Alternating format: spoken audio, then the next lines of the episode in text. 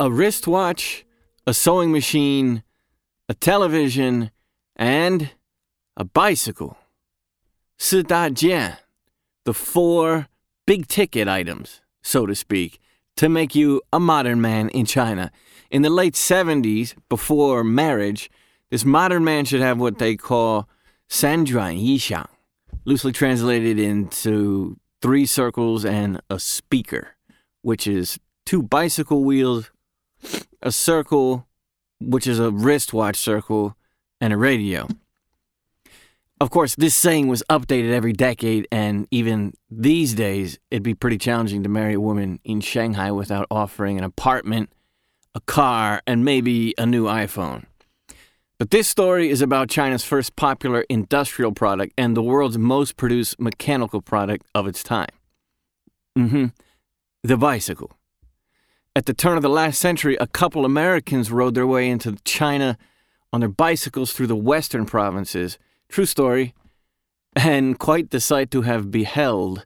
Slowly, foreigners living in China began to import bicycles for their personal use in some of China's major cities. Chinese who could offer transportation, I mean, who could afford transportation, use litters or rickshaws. I wasn't too sure what a litter was, but they're both the kinds of things that you need to be pushed or pulled or carried by other people in back in the day. You probably know what a rickshaw is. It's got the wheels like a wagon. The use of horses were mainly for like commercial use. Until the king of China rode a bicycle, wealthy Chinese didn't really start riding bicycles, and if they did, it was like an odd thing to see, if at all. With Mao's Red Army victory in 1950 came the pursuit of modernizing China's transportation by ramping up, you guessed it, bicycle production. Yep. The year the VW bug was introduced in America, Mao Zedong took leadership of China, and owning a flying pigeon became the dream of every household in China. After Mao, not necessarily the next successor, but the one after that, Deng Xiaoping used bicycle ownership as a metric to measure China's development growth. With some 500 million bicycles operating in China, bicycle use peaked as Jiang Zemin took power around 1990 the quote, bicycle kingdom, end quote, still had automobiles, but meeting a taxi driver in the 80s was as common as meeting a commercial pilot in today's America. The common mode of transportation was indeed the bicycle, which accounted for taking up half of the street lanes shared with automobiles. If you ever get the chance, Google something like Bicycle Kingdom or China's Bicycle Kingdom, for example, and you'll see what it looks like to see a sea of bicycles. You'll see a sea. In the 1990s, cities like Beijing started creating bicycle lanes and maintaining a desire to keep bicycle as a major use for transportation instead of phasing it out, like what they were thinking previously they were going to do. While the popularity of subway and automobile transportation increased, four major bicycle brands started to branch out in, into more and more other bicycle brands and public land beside subway stations began to account for more room for bicycle parking, and the implementation of shared bicycle use began piloting programs all around China. By the time of my first visit in Shanghai in 2006, the popularity of the personal bicycle had sloped back down to the numbers of the late 70s. Still, there were rivers of bicycles on the streets, but the introduction of the electric bikes, gas powered motorcycles, and the ownership of personal automobiles was dramatically rising, along with the roaring economy of the growth of China. In 2006, the subway system in Shanghai had already been 13 years under development, with around 100 stations and six different subway lines. But by the time that I moved to Shanghai, at the start of 2012, the numbers of stations and the length of the subway station system doubled five times over in size. Think about that. That's only six years later. Long distance bicycle rides were becoming more and more unnecessary for Chinese. But for me, I wasn't going to be able to keep up with the 7 to 20 miles of walking every day. Long walks could easily be transformed into short bike rides, if per se I had a bicycle. While my feet throbbed and my legs were becoming stones from walking around the city, thin women wearing skirts and high heels would walk past me on uneven tile sidewalks, holding several bags of groceries like it was nothing. As much as I could adapt to city life in China, I wasn't ever going to be nearly as tough as an average Chinese person. So I had to get a bicycle. Kit, my flatmate, he had a bicycle and he told me I could buy one cheap at a department store. Every once in a while, I'd walk around and I'd see different bicycle shops, but I did end up buying one at a department store. In fact, it was called Carrefour. You might know it, it's a giant French owned department store. And I bought a green one speed Phoenix bicycle, along with a basket for the front, a rack above the back tire, and a key lock back wheel stopper thing. you know what I'm talking about? I hadn't seen them in America, but you'd unlock them and it would free up the back wheel. And I bought a chain lock, an air pump, and a bicycle wheel. No, a bicycle bell. Of course, it came with wheels riding it back to the apartment was amazing. I mean, I felt like all by myself without having to wait for a bus or to pay a driver. I got home in a fraction of the time it would have taken me using those transportations. And then on Taobao, the online shopping platform, I ordered wheel pegs, like back in the day, BMX riding, what's up, 1980s, a cushion seat for the back, the back rack that I was mentioning before, a bunch of light reflectors. The bike didn't have any at all metal pedals, and a kind of clothing gate guard that covered the back tire spokes so no one's dress was going to get caught in the back wheel. I mean, I didn't want to exclude or give an ex- excuse for any girl to refuse a ride on the back with me. After I touched, attached all of these enhancements to my new Ferrari car, I mean bicycle, I used the black adhesive tape and wrapped it around the bike's painted logos and used a black permanent marker to write over other parts of the bike. Because, unlike the American instinct to keep a bicycle clean and looking new, I couldn't wait for it to get dusty and dirty. Not because I wanted it to wear out faster, but because I didn't want someone to steal it. Remember my anecdote before about the nail that sticks out gets hammered down in China? A new looking bicycle chained against a railing full of old crappy bicycles is a sure target for theft. As a side note, theft is particular in China. Cash in some in small stores is almost always kept in drawers or cheap boxes sitting out in the open. Certain kinds of theft is off limits, while other kinds of theft is more like fair game. In fact, some kinds of theft, such as bicycle theft, is basically customary for uncared for property. And by uncared for, I mean leaving your bike outside overnight or something like that. I don't know why things like cash are so off limits, but suppose it has to do with the lack of tolerance by the authority. Like, it could be argued in America the in between range from totally unacceptable to totally acceptable is very vast. And along those same lines, like perhaps that range between totally acceptable and totally unacceptable in China is rather narrow in a more of an either or scenario. In other words, force from an authority figure in China is more likely to be no big deal or you'll never see your family again. Like, no in between. While in America, you can make a case for being in the right or the wrong and take it forward many miles before it's determined how right or wrong you actually were, were and likely from a group of your peers. 12, to be exact. So, among the risks of bicycle ownership, it's of course the risk of theft. That usually proved to either happen when you left your bike out overnight, like I said, chained or unchained doesn't make any difference, or parking it somewhere out of public view, or as I mentioned, it looks more valuable than the other bikes parked beside it. That means you have to always be conscious where you leave your bike and how long you leave it for. You also might park it unknowingly in an unauthorized place where police truck then happens to drive by, cuts the chain, throws it in the back, and it's gone. And finally, you risk taking part in any kind of collision. Besides being unable to explain your injuries to anyone, there's no health insurance for you, at least there wasn't for me, or bicycle insurance.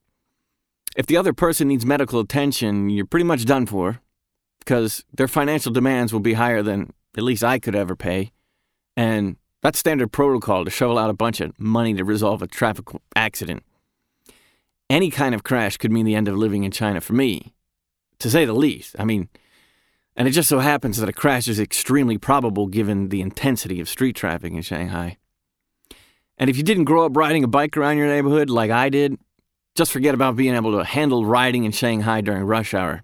Your front tire will be an inch behind the tire in front of you, and your elbows will be out against other bikers' elbows at your sides, sometimes clipping you as they pass by or jetting into your bike. You can't even see if there's something ahead of you in the street or who's coming from whichever direction, aside from the sounding of their bells.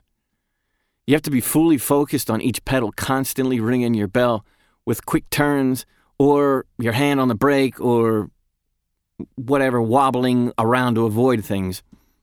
But you can't take a sharp turn or brake hard because the energy of the bicycle traffic is like the energy of all traffic in China, constantly flowing and constantly weaving. No one's just abruptly stopping. That would be awful. If you're distracted for a moment, you'll crash. And it could be serious because you're not only in the flow of bicycles, but also motorcycles, e bikes, and all kinds of trikes. Ever so often, the bike lanes spill into the car lanes or the bus lanes, and you're always crossing intersections and weaving through pedestrians crossing the street. On most streets, sidewalks are also fair, fair game. In fact, bike lanes often turn into lanes up on sidewalks for blocks at a time. As you weave, you'll see all kinds of transportation carried out by bicycles, often with people or especially children sitting on the back or something purchased at a store. And most e bikes are transporting lots of packages or food or whatever else. It's not rare at all to see a tricycle carrying styrofoam stacked 15 feet high into the air with a really old skinny man standing up to pedal it forward, sometimes with his wife on the back walking, helping to push it or sitting way up in the air on top of the pile to keep it from spilling out of the cart. So you always have to consider the option of riding up onto a sidewalk to pass a trike or slow bicycle traffic or whatever else. But you have to calculate how much foot traffic there is on the sidewalk and if you're going to have to stop or be able to weave through it all. There's all kinds of situations or freedoms which come with riding a bicycle that you can't experience by foot or by car. There's special flights of steps all around Chinese cities where you need to dismount and push your bike up or down the steps. And specially made bike ramps are there. So it gives you access to tunnels and bridges. And a car doesn't have that in most cases, and it can save you a lot of time. There's plenty of streets or bike lanes that don't have as much foot traffic or as much traffic in, in anything at all in the daytime especially. So knowing your roads can ensure that you have a smooth and the kind of bicycle ride you're looking for at least or willing to take. I could either walk through a metro station, wait for the metro car, get into a crowded car and wait three stops, or I could ride my bike down a road right under the metro, straight from my front door without any traffic and arrive at my gym or whatever. And and the same time it would have taken me that to do all that stuff taking the metro. But that's the freedom of having a bicycle. You can pick and choose which subway station you want to ride to, or how much pedaling you want to do compared to a subway or bus riding. In other words, you can crisscross subway lines by biking to a connecting station. You don't have to take the subway back to your bike either. You can take it by a car to where you left your bike at some earlier point in the day. And if your tires lack air pressure or something goes wrong with your chain or whatever, there's bicycle repairmen hanging out all on every corner. Many of them put up like an umbrella, have a bucket of water for washing the grease off themselves, a bunch of spare parts laying around, with a few tires and a few inner tubes and tools laid about. And they might be half asleep in a lawn chair when you pull up if they're not busy. And all you need to do is say, hey, boss, or in Chinese, lao ban. Maybe lao ban. And tell them what you need, and they'll do it for like less than a dollar. I mean, nine out of 10 times. In terms of daily life, everything changed once I got a bicycle. The commute came down to 15 minutes less, and I didn't have to walk to the subway station. I could put my backpack in the front basket, give my shoulders a rest, and wear my backpack when I got to the subway. Going grocery shopping went from being an incredible mission, a, a, a great will of strength, testimony to power, to carry everything back home from the grocery station. And now all I had to do was fill up the front basket, ride straight to my front door. In fact, I didn't ride my bicycle like just to the front of the building. I went through the elevator and pushed 33 and parked it right beside my apartment's front entry. The feeling of coming off the street onto the sidewalk and through the apartment's complex grounds directly into my building and onto the elevator, it felt like magic. Like it like I was hovering around throughout the whole world. And perhaps the best thing about having a bicycle was taking girls on dates. Not only could I pick up my dates at the subway station and take them back home with me, saving a lot of time, but I it also helped to keep them from having to walk if they didn't want to. You know, save them some energy. And with a hundred restaurants within a short biking distance, they could sit back and relax while I took them out to dinner, which sometimes could be quite romantic on a bicycle ride. There's opportunities for scenic rides along the river, beside parks, along through pedestrian traffic. I mean, wonderful, just wonderful. Honestly, I mean, you got to use that word sometimes for what it is. And it wasn't also just a great way to drive around with a chick on the back, but it was also a way to get intimate. I mean, she's right there and she's got to hold on to you. They can hold you by your waist or around your stomach, especially when you're going fast. They need to hug and embrace you to stay on so they don't fall off. And dudes riding past on other bikes, some of them had their own ladies, while others just smiled in admir- admiration, pleased to see that at least someone was having a good night. And something I really loved about China and Chinese girls is that they all knew how to ride on the back of bikes like it was nothing. I mean, Shanghai has people from all over China, so you could get a good feel of a girl's background by the way she sat on the back of a bike and how comfortable she was while riding along. There's this semi traditional way that they sit on the back with their legs out to one side, balancing on the back rack as if, as if it was like a bench. But if I was close to a girlfriend, then she could sit on the top of the back wheel, like straddling like you might do on a motorcycle, using the pegs below, and then ride it more like a standard motorcycle. But having beautiful women dressed up happily hop on the back of your bicycle while you pedal around, you know, to your destination or whatever, it's one of the most magical aspects about living in China, I think. I mean, there may have been past times in America where such a thing could have like been more common of an occurrence, but I was never going to experience that kind of thing in America. And I can't stress how romantic it is to glide around a busy city on a Friday or Saturday night when everything's lit up and shiny and dazzling in endless kinds of twinkling colored lights, while other people and smells of food is out on sidewalks and restaurants gusting around. And there's a feeling of like being alive and happy. yeah, a rare thing, isn't it? But a great thing to do. And that feeling is like being out and exploring, you know, the endless options of meals, snacks, drinks, and endless opportunities of places to go and explore together. It's always a great time. And it's also a lot of fun riding the bike in the pouring rain. It's common there to own a bicycle poncho. Yeah, they have that. There's like little windows in the front so you can see your wheel. So you could go out into a flooded street with your bicycle in shorts and flip flops, so it didn't matter if you got wet down there getting around the city while cars and buses were completely stopped because of the flood. And most people were still stuck in their house. So it was like free rein for you when you're out there in your bike poncho. Most of the time, unless you're coming home from work, and that kind of sucks because your shoes aren't really ready for that kind of thing. But riding around in the rain, I'd ride just like I was a kid, like splashing in puddles and sometimes noticing how the other Chinese people don't stand up when they ride their bikes, unless they're like towing something heavy. Like, I like standing up on my bike and coasting down streets or along between crowds of pedestrians, gliding in sync with those walking. It was like unique and certainly odd for Chinese to see a foreigner not sitting on his bicycle. And it felt like I was showing them a new way to ride a bike, you know? Throughout my 20s in America, if I was riding a bike, you know, it'd be riding a bike. I was just riding a bike, it wasn't anything else. But in China, it was never just riding a bike, it was always like part of arriving at some destination or doing something every time. I never would have guessed, like in my 30s, I'd be riding a one speed bicycle around everywhere or chauffeuring girls on the back of a bicycle to take them out to dinner. But owning a bicycle changed absolutely everything about living in Shanghai. Because of my bicycle, a huge and challenging city shrank into the feeling and size of a small town. Since most of Shanghai is completely flat, like biking to a place like the former French concession took little effort, maybe 20 minutes from my house, my apartment, and it made Shanghai like an extension of my apartment. Like like my bedroom was just a room in the house of Shanghai, which by the way towered nicely over the skyline and could be seen from far. Like, yeah, that one's mine. Talking about my apartment.